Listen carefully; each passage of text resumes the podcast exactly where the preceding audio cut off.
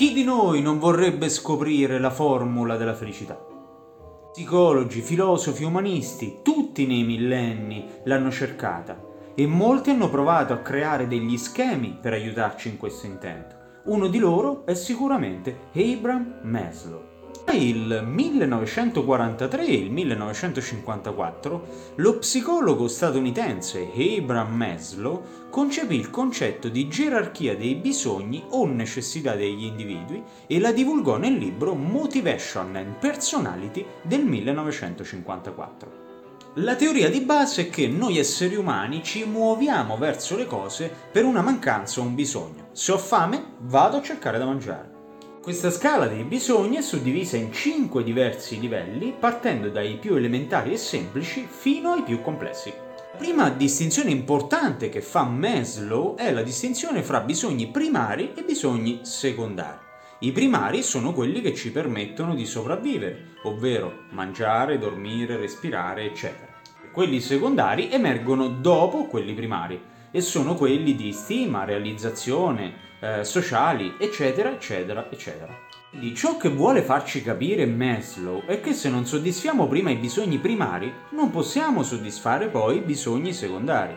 Secondo lo psicologo, per realizzarsi un individuo passa attraverso questi livelli in modo progressivo e partendo dal basso verso l'alto, per arrivare infine all'ultimo livello della piramide, che è quello dell'autorealizzazione. Il concetto è semplice, non posso pensare di vincere le Olimpiadi se non ho prima mangiato e dormito, è ovvio. Non ho fatto questa introduzione perché ora mi occupo di psicologia oppure perché mi sento Alberto Angela.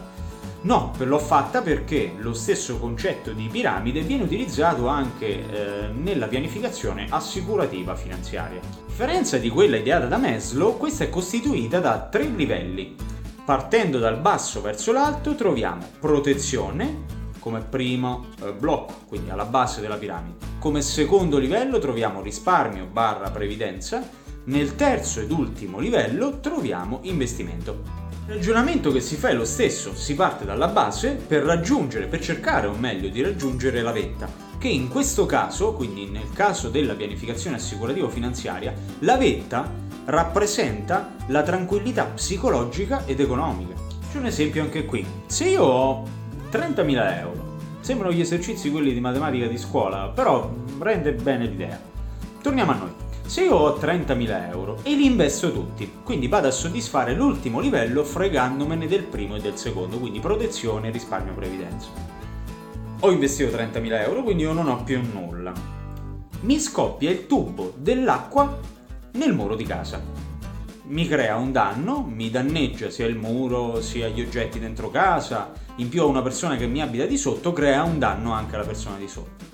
Tra tutte le spese che devo affrontare per ricercare e riparare il danno e tutta una serie di cose, ripa, cioè risarcire la signora che è di sotto a cui ho creato un danno, danno totale 5.000 euro. Se io li ho investiti tutti, dove li prendo? Ho due possibilità, o li chiedo in prestito alla banca o fermo il mio investimento non, non ho altre soluzioni.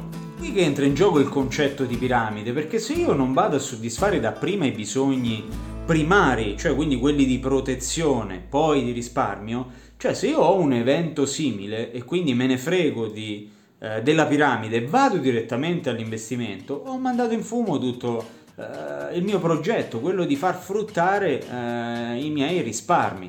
Ecco perché si dovrebbe in teoria seguire una logica razionale eh, pianificazione assicurativa finanziaria con il concetto della piramide dei bisogni. Concludere, nei prossimi video vi illustrerò le possibili soluzioni che possiamo adottare per una logica razionale pianificazione assicurativa finanziaria basata sul concetto della piramide, partendo però dalle soluzioni che occupano il primo livello della nostra piramide, quindi protezione.